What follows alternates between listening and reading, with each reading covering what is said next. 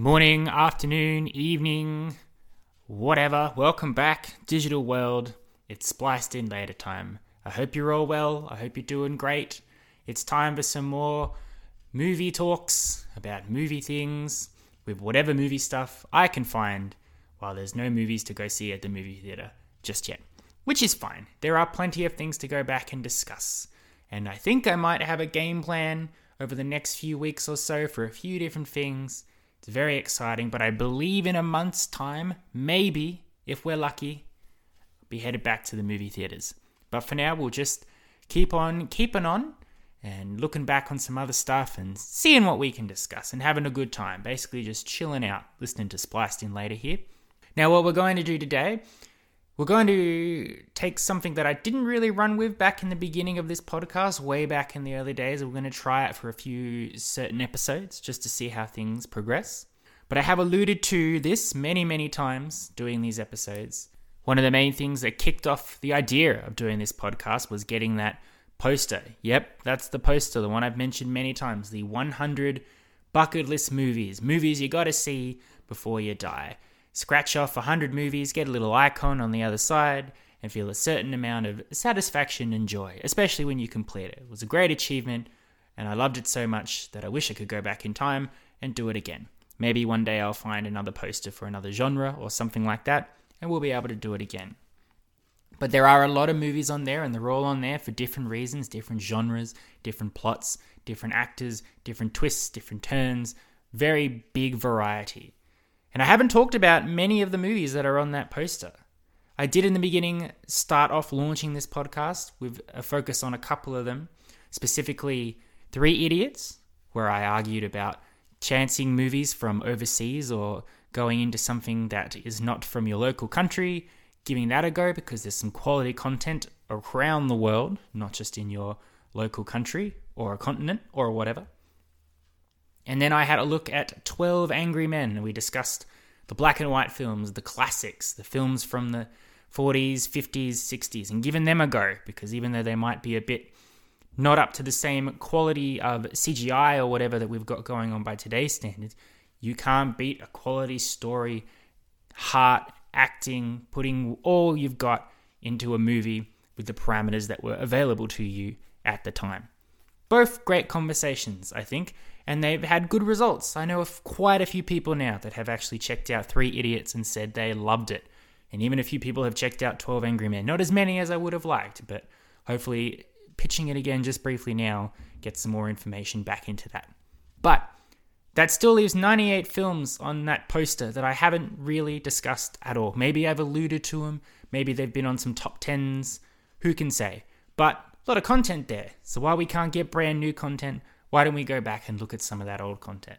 Basically, what I'll be doing starting with this episode, it won't be on a weekly basis, but it will be sporadically in the same way that we do our James Bond talks and we do our top 10s of the years and certain specific films. We'll pick a movie, we'll pick something about that movie that I'll try and hint at in a broader term, probably not extensively, but enough to say this movie comes from this type of genre, this is why it's good, this is why this movie's great and why it should be on the poster. Does that sound like a good idea? All I'm hearing is me saying yes. So I guess it is a good idea. Thank you for the vote. We'll continue on thus. Now, before we jump into today's specific movie, although let's be fair, if you clicked on the link, you know what the movie is, but let's not dive right into it. Let's just give a brief example of where genre this movie comes from on this certain type of thing. Basically, we're going to briefly mention the dark comedy, which is something that I really appreciate in the movie world. I enjoy a dark comedy very much, but it's a very interesting genre. It's an interesting topic for a film because it requires the perfect balance. If you're unfamiliar with what a dark comedy is, basically it's deriving humor from outlandish situations, very dark situations, things which, if you came across in your normal life, you probably wouldn't laugh at specifically. You would rather you'd be in fear, you'd run for your life, you'd be disturbed, you'd want to talk to your psychiatrist about it afterwards. Now, I've got to be clear moving in here dark comedy does not mean racism, sexism, anything that is making fun of people's race, sex, skin color, eye color, hair, personalities, anything like that. That's not a dark comedy. Some dark comedies do attempt this sort of thing, but in my opinion, that is low humor. And in the type of world that we are trying to push forward through, especially now, it's not something that we want to be pushing. You may have seen a lot in the news recently of a lot of films being taken down off streaming services, being edited slightly, putting disclaimers on the front, just to try and really update ourselves for the 21st century. I think it's still the 21st century. Yes, it is. And just to be better people as it is.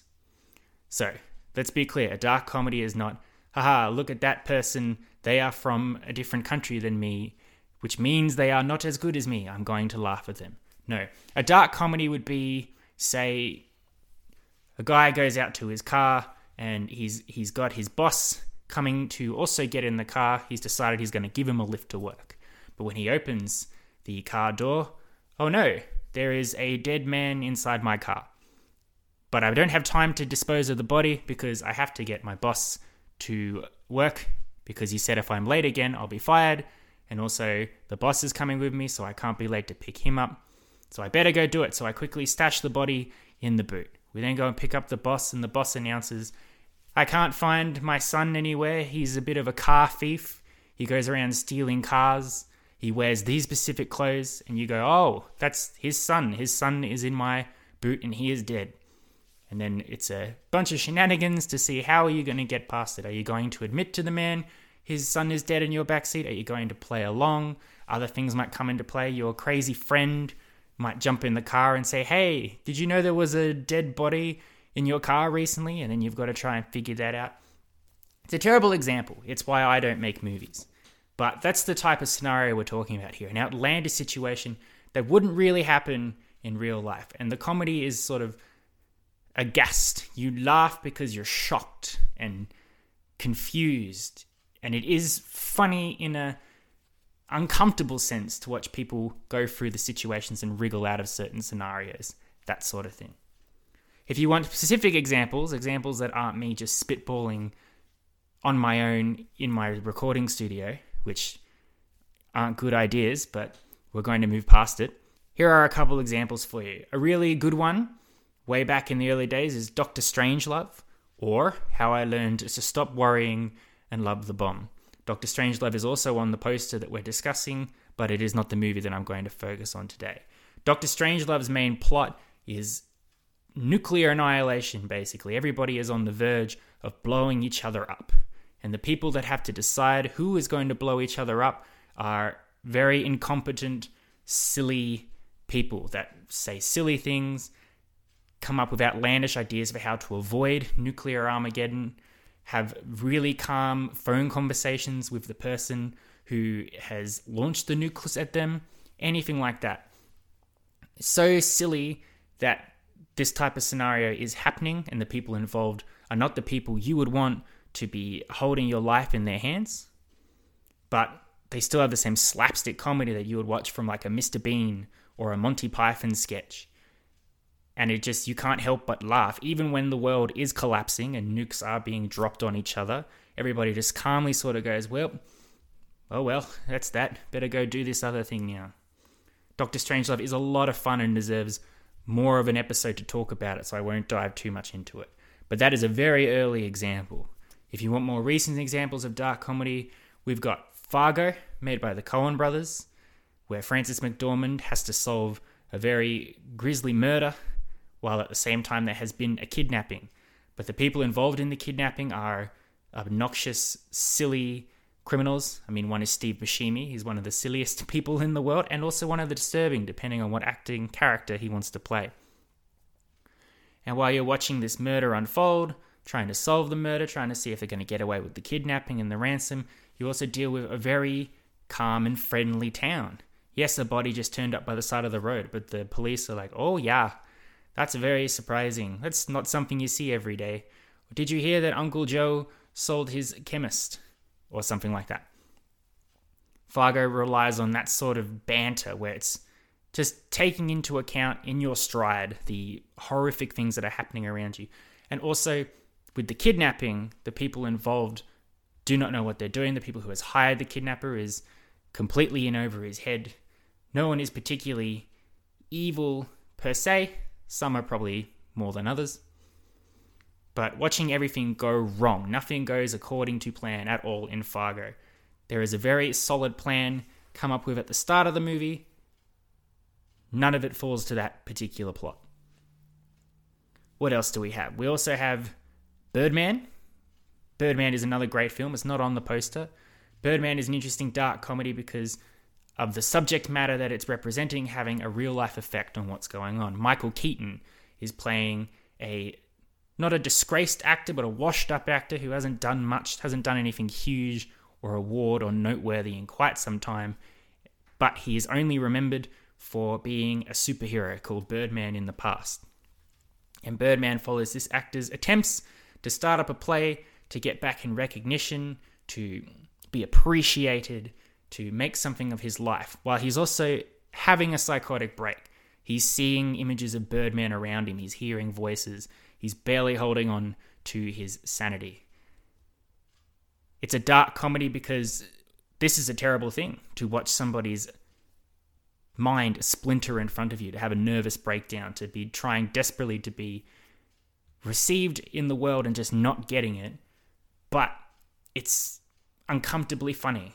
The people he interacts with are not real people, they're cartoons. And it also has a real life effect on it in that Michael Keaton, of course, played Batman in 1989. And now, to be fair, when I first watched Birdman, I'd forgotten a bit about Michael Keaton. I learnt after watching Birdman that he had been in the movie The Other Guys, and I didn't really recognize him. So it is a play on Michael Keaton himself, having been Batman, having not done anything particularly too noteworthy up until Birdman, and trying to say, look, I'm still here, I'm a part of Hollywood, appreciate me and my phenomenal acting skills. Because Michael Keaton is, of course, a phenomenal actor. And finally, I discussed at Christ recently the Academy Award winner of this year, Parasite, by Bong Joon Ho. Absolutely a dark comedy. Starts off as a regular comedy and then evolves into a dark comedy. So it's just a standard comedy. Things are playing out in a, a sense that this family wants to take advantage of a richer family and ingratiate themselves into their lives.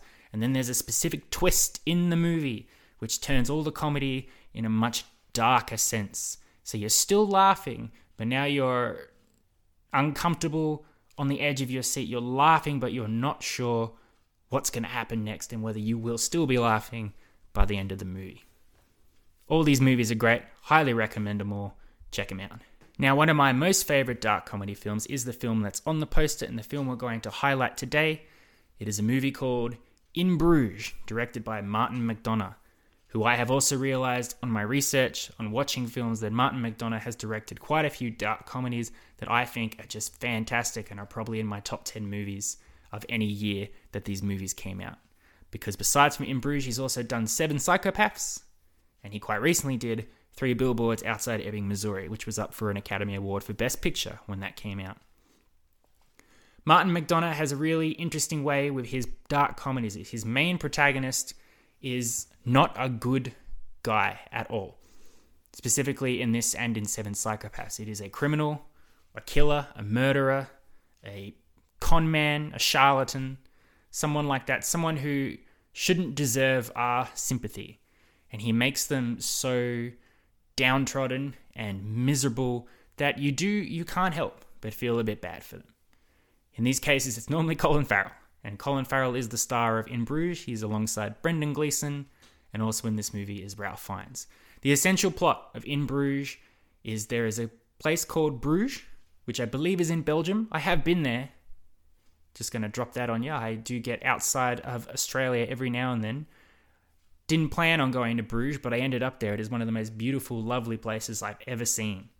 So if you have been to Bruges, that's a good reason to watch this movie, just to reminisce. But Colin Farrell and Brendan Gleeson are mobsters, hitmen.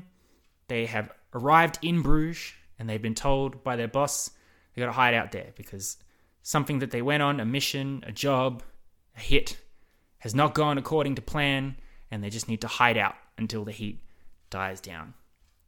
Colin Farrell is overwhelmed, doesn't want to be in Bruges. He's completely off the walls, stressed out, tense, flips out at anyone who talks to him, hates Bruges as a result, doesn't like it, wants to leave. Brendan Gleeson, his partner, much calmer, able to talk to him in a nice, normal sense, adapts to what's going on around him, isn't too phased by anything that happens to him. They are complete contrast to each other. For most of In Bruges, you do not know what they did and why they're there, but they, you do know that it was not good. And you also know that eventually Ralph Fiennes will come to Bruges to exact some sort of vengeance on them in some way or another. So you're just waiting for that to happen. In Bruges is not a very long movie, but you never feel bored, even by the fact that they're just hanging out in this town. Because Colin Farrell's got to stay under the radar, and he's not doing it because he's just so stressed out at all. Eventually, you start to learn a bit more about these characters, you start to understand maybe you can connect with them more. Sometimes you learn some terrible things that make you go, yeah, these are bad people. But a lot of it is just Colin Farrell and Brendan Gleeson sitting in different parts of Bruges arguing with each other. And it is funny, uncomfortable, hilarious, great dialogue. That's a great thing about dark comedies and indeed movies in general. If you can have great dialogue in your movie, you don't have to have action, twists, suspense. You can just be completely zoned in to what these people are talking about. And when Colin Farrell and Brendan Gleeson are talking about themselves, their lives, past crimes they've committed, what they think of Bruges itself, you are zeroed in and you are hooked into their words completely. As I said, a dark comedy relies on outlandish situations happening. So eventually, when their past catches up to them and Ralph Fiennes arrives in Bruges, haha, said the name of the movie. A lot of it is them barely evading Ralph Fiennes, but without them really knowing that they're doing it. They'll slip out at a point just when he's walked in. They'll talk to a citizen who will then talk to Ralph Fiennes later, and their information will actually send him on the wrong direction. When they finally do start talking to each other on the phones, they start playing a game of cat and mouse with each other, using the city of Bruges itself to get around, and it's just hilariously entertaining. And then being a dark comedy, Sometimes there's over the top violence that just hits you out of nowhere. When the violence does kick off in In Bruges, it is gross, it is intense, it is in your face to such an extent that it's funny. When you see someone smash their head on the floor, you go, oh, you feel the hit. And then it's an uncomfortable, nervous laugh because you know that that must have hurt and you shouldn't be laughing, but you are. I guarantee you, if you haven't seen In Bruges, I highly recommend it absolutely. It will be a memorable viewing experience for you. You will be uncomfortable. You will laugh. You will be intrigued. You will cheer when the violence kicks out. You'll go, oh, when the violence gets even intense. You will not be bored, even when nothing's happening, even when it's just dialogue. You will be hooked and interested. And then when eventually the film does suddenly just end, you'll remember where you were when you watched it, and you'll want to watch it again to see if you caught anything else. I've watched In Bruges about four times now, and I only saw it for the first time last year, and every time it is just an entertaining ride for sure. I imagine it's my favorite dark comedy. I'm not sure. There are actually quite a few. I do really also like Seven Psychopaths by Martin McDonagh. Perhaps one day I'll go into that a bit more. Suffice it, it is the same sort of dark comedy that is in Bruges. And I think if you want to get into that first, just to see if it's something you can work with, if you might enjoy it, give In Bruges a try first, and then move on to Seven Psychopaths from there. Perhaps even give Three Billboards a one first, as it's more available to the public, having been such an Academy Award nominee. In Bruges, 10 out of 10, obviously. No chance it was going to be anything less. Highly recommend it. Can't wait to watch it again. So there we are. That's our little highlight of dark comedies and our recommendation to check out In Bruges. Apologies if you think I didn't talk too much about In Bruges. I really don't want to spoil it for anybody. It's basically just an episode that I can do is to say it's funny in a dark way. Great movie, great movie experience. You got to watch it. But it's a good place to start. Something simple from the movie poster as we'll go on and we'll do other movies, there are some big blockbustery stuff on there, which of course will get bigger discussions. There'll be some other movies where I'll have to admit that I didn't think I'd like it, and then I did. And there may be one or two movies on here that I thought I would enjoy more, but I didn't. We'll just have to go forward on this journey together when I do do another episode on this and see what else is on that poster and what we can find. Thank you very much for listening to me. As always, it has been a treat to talk to you. I love and appreciate you all. As always, check out Three Idiots, check out 12 Angry Men, and please check out In Bruges. But until next time, you've been spliced in later. Adios, muchachos. I'll catch you next time.